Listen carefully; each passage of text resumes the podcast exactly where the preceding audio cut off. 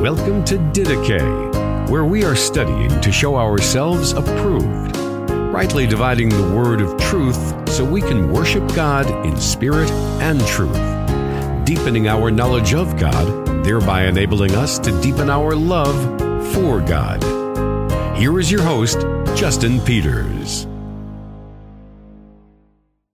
Welcome to the program, ladies and gentlemen. I hope that this finds you and yours doing well, and I want to thank you for joining me for today's program. Today, we will begin a series in which I will play for you a recording that I made as I witnessed to two Jehovah's Witnesses.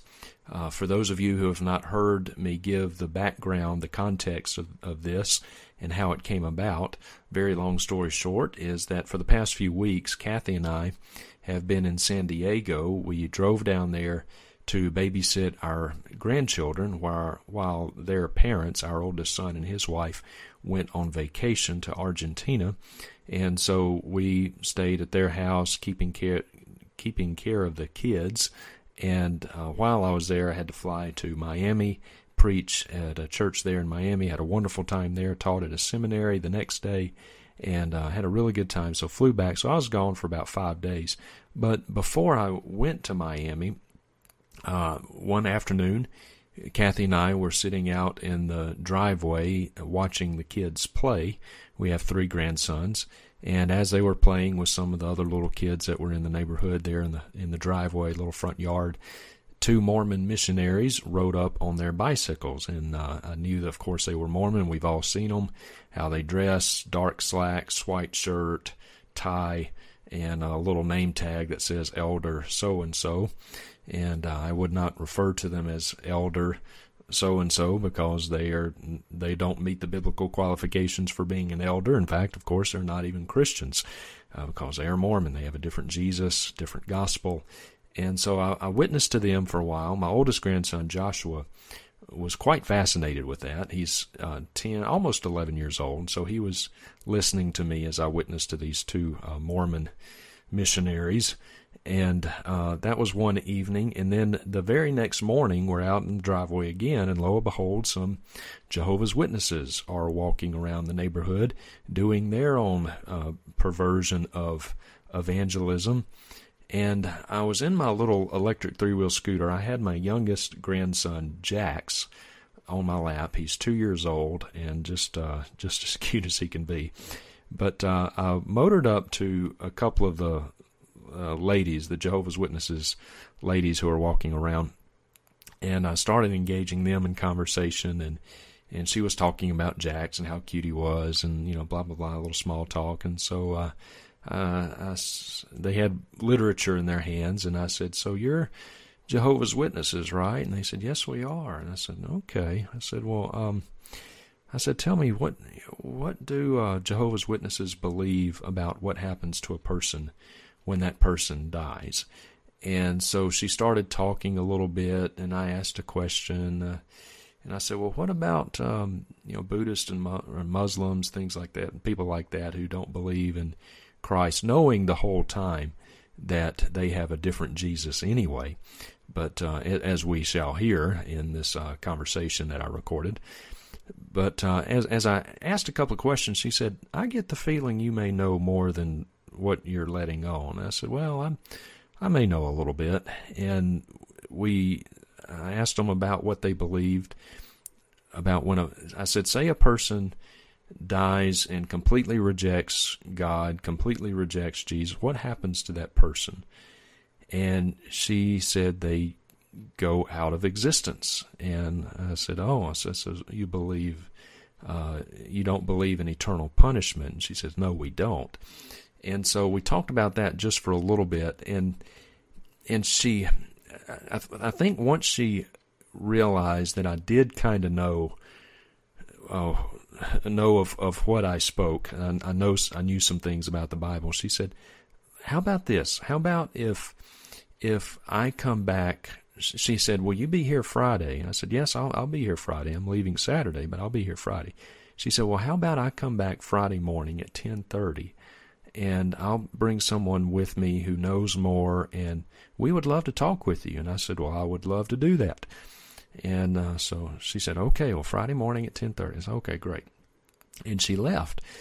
And uh, what I didn't realize is that the whole time I'm talking to her, my wife, Kathy, is talking to two of the other ladies who are walking around with them, two more uh, Jehovah's Witnesses ladies that were part of the, the same group. And she was witnessing to them. And uh, uh, Kathy's Kathy's a bit more I w- I won't say she's more black and white than I am because theologically we're very much on the same page, but she is a little bit more direct maybe in her approach. I um, maybe I could uh, word it that. She kind of she kind of uh, cuts to the chase really really fast, and and by the time I got back to Kathy, she was talking to these uh, two other JW ladies, and uh, it was it was getting kind of tense, and and uh, they they let Kathy uh, gave them the gospel and and warned them if, if she said, if you die, you're going to perish for all eternity. And, and they actually kind of snickered at her, laughed at that. And um, they left. And so, anyway, Kathy and I talked about her en- engagement with the JWs, and then I told her about mine. And I said, by the way, uh, this lady wants to come back Friday morning with someone who she says uh, knows more and and wants to talk with me. And Kathy said, "Oh, well, that'll be interesting." And so uh, I really didn't know if they would show up or not. This was on a Wednesday. No, that was a Tuesday, I believe. And so Wednesday passed, Thursday passed, Friday morning. I'm uh, out there in the driveway about ten fifteen. Kathy's out there with me, and we're waiting to see if the if these uh, these JWs come back. If this lady and her uh, the, the, other person she was bringing with her were going to come back. Well, 10:30 came, didn't see anyone. 10:40 came, and lo and behold, here they come. We had just about decided they weren't going to show up, but they did. And so um, greeted them. They're nice people. They really are. They're very friendly. Uh, they couldn't have been any nicer. Uh, very polite. Um, and uh, so I said, well, how about uh, it's kind of noisy out here with the kids. I said they have a little back porch in the backyard. So how about we go over there, go around the house, and um, and we can sit down at a table there and we can talk. And they said, sure, that'd be great. And so we did that. I did not want to bring them into the house. Um, of course, Second John verses ten through eleven in my mind uh, regarding that. But also, I don't. I didn't want the, you know, I just didn't want to bring them in. So anyway, uh, we went to the back porch and sat down at the table and started witnessing. Uh, we started talking with one another, and they expressed their appreciation that I wanted to, to learn more, and I uh, reciprocated that sentiment to them. But I also said this to them. I said, "Now, um, uh, his name was John, and I keep I don't know why I've got a mental block against her name. We can we'll hear it in the in the audio recording. I want to say Patricia, but um, anyway, uh, I, I, said, um, now, John and Patricia, I said, I've, I've, been looking forward to this time here for a couple of days now. I've, I've been praying for you guys. And I said, but let me say this. Uh, if you are open to being corrected by Scripture, I would love to have this conversation with you. I, I really would. I would love to sit down and we'll open our Bibles and we'll talk and I said, however, if you're not open to being correct, corrected by Scripture, I said it would be better for you to leave now. And I said, I'm not saying that to be rude. Uh, I'm saying that because of uh, a biblical principle. And I said, the, the reason, I asked them, I said, do you know why Jesus spoke in parables? And they just kind of gave me a kind of a blank uh, look and they, and they they really didn't. And so I, before it got too awkward, the silence got too awkward. I, I just kind of followed up. I said, the reason Jesus spoke with parables or spoke in parables, I said a lot of people think that he did that so that the the common person, the lay person, if you will, would understand what he was saying, would understand deep spiritual truths in common everyday language. I said that's why most people think that Jesus taught in in parables. I said, but that's really not why he taught in parables.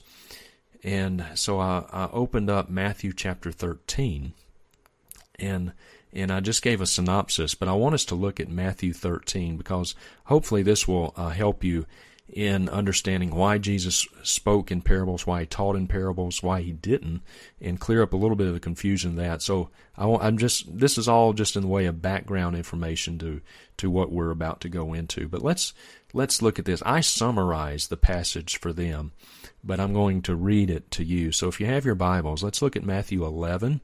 Excuse me, Matthew 13, beginning in verse 10. Matthew 13, verse 10. And the disciples came and said to him, Why do you speak to them in parables? So here's a direct question. The disciples asked Jesus very directly, Why do you speak in parables? And Jesus is about to answer their question. He answered them. He said, To you it has been granted to know the mysteries of the kingdom of heaven, but to them it has not been granted. If that was the only verse in the Bible about election, by the way, that would be enough. I mean, there it is right there. To you it has been granted. To them it has not been granted. So, you know, how do you get away from that, uh, Mr. Mr. Arminian uh, free will person? Anyway, I digress. So, verse 12, Jesus continues For whoever has, to him more shall be given, and he will have an abundance. But whoever does not have, even what he has, shall be taken away from him. Therefore I speak to them in parables, because while seeing they do not see while hearing, they do not hear, nor do they understand. In their case, the prophecy of Isaiah is being fulfilled, which says, You will keep on hearing, but will not understand. You will keep on seeing, but will not perceive. For the heart of this people has become dull. With their ears they scarcely hear, and they have closed their eyes. Otherwise, they would see with their eyes, hear with their ears, and understand with their heart in return, and I would heal them. And Jesus says, But blessed are your eyes, blessed are your eyes, because they see, and your ears because they hear. For truly I say to you that many prophets and righteous men desired to see what you see and did not see it, and to hear what you hear and did not hear it. So, don't have time to go into a full exposition of this passage, but basically what's going on is this Jesus taught in parables not so that the everyday layperson could understand what he's saying in common everyday language. Jesus taught in parables so that some people would not understand what he is saying. And he did this both as an act of judgment against them and also as a demonstration and an act of mercy toward them, toward the same people, judgment against them and mercy toward them toward uh, toward to the same to to the same group of people. Because here he, he quotes Isaiah, "For the heart of this people has become dull; with their ears they scarcely hear; they have closed their eyes." Okay, so these people, Jesus taught in parables, knowing that many of the people who were listening to him, following him around, and listening to him, had closed their eyes. They had shut up their hearts against what he was saying, and they would not repent. They loved their sin and they hated the truth, and so they stayed in their sin, and they would remain in that state. And so Jesus spoke in parables so that they would not understand what he was saying, and that was both as an act of judgment against their unbelief, but also as an act of mercy. Because if Jesus had spoken in plain, everyday language, in in uh, if he had been very direct to the point, uh, then that would have exposed them to even more truth. And knowing that they would not soften their hearts to the truth, or their hearts would not be softened to the truth, knowing this, that they were going to remain entrenched in their sin, entrenched in their love of sin, Jesus spoke in parables so that they would not understand what he was saying, and that would prevent them from having any more exposure to the truth than they already had because the greater the exposure that a person has to the truth, the greater his accountability. And knowing that their hearts would remain hard, Jesus, in a sense, prevented them from having any more exposure to the truth because had they done that, their, their condemnation, their punishment throughout all of eternity would be would have been just that much greater. And so this was also an act of mercy. He prevented them from understanding any more than what they already did understand, knowing that if they the the more exposure they had to the truth, and yet they rejected it, the the worse their punishment would be in eternity. Once they died, the worse their punishment would be. And I do believe that that the Bible teaches both a, a differing level of reward in heaven and also a, a differing level of punishment in hell. And the greater our exposure to the truth, the greater our accountability. And when someone dies with great exposure to the truth, then his accountability is greater and his punishment will be worse than someone who died with less exposure to the truth but still died in a sin. Yes, he will still be punished for all of eternity, but his punishment will not be as severe as the one who died in a sin with greater exposure to the truth and having rejected that. So, this is why Jesus taught in parables. So, I summed all of that up for them and I said, uh, Now I believe that this is the truth. This is why Jesus taught in parables. So, if you're entrenched, if you're not open to being corrected from Scripture, it would be better for you to leave now. But if you are open to being corrected from Scripture, I said that I'm very happy to uh, sit down and, and, take this time with you. And they said, "Oh yes, we we want to uh, we want to talk about these things with you." And I said, okay, all right, well, here we go. And so we did. I had, I was prepared. I had done my homework. Uh, I know some things about the Jehovah's Witnesses because I have witnessed to a few of them before, but I wanted to be, uh, familiarize myself more with the ins and outs of their their own theology. So in the couple of days that I was expecting them, I did do some some research and had some notes, and so I was kind of prepared for some of the arguments that they would bring, and so that's one of my purposes in bringing this series to you, dear ones, is because we've all we've all seen the J Dubs, right? And probably almost everyone listening to me right now, you've had a Jehovah's Witness knock on your door before. And uh, if you haven't, uh, you will because they're very methodical about their their own perverted form of evangelism. And so I hope that this will be a time of equipping for you that you'll begin to learn more about the Jehovah's Witnesses, why they think the way they think, why they teach the things that they do, where they get some of their beliefs from. And they will you'll hear in this conversation, you'll hear the um, their their reasoning. You'll hear some of the verses, their favorite verses that they like to use, particularly uh, uh, Colossians one, and you'll hear them talk about uh, Romans six, and it'll be very interesting. It was enlightening for me, and uh, I hope that it will be enlightening for you as well. And I am I'm looking at the time, and we're already almost out of time. So I I, I think rather than rather than begin the the recording today, the audio recording of this witness encounter, we'll just hold that off for tomorrow. So all of today is just by way of background, letting you know what's coming up. And so uh, I encourage you to get pen, pen and paper in hand as we go through this series.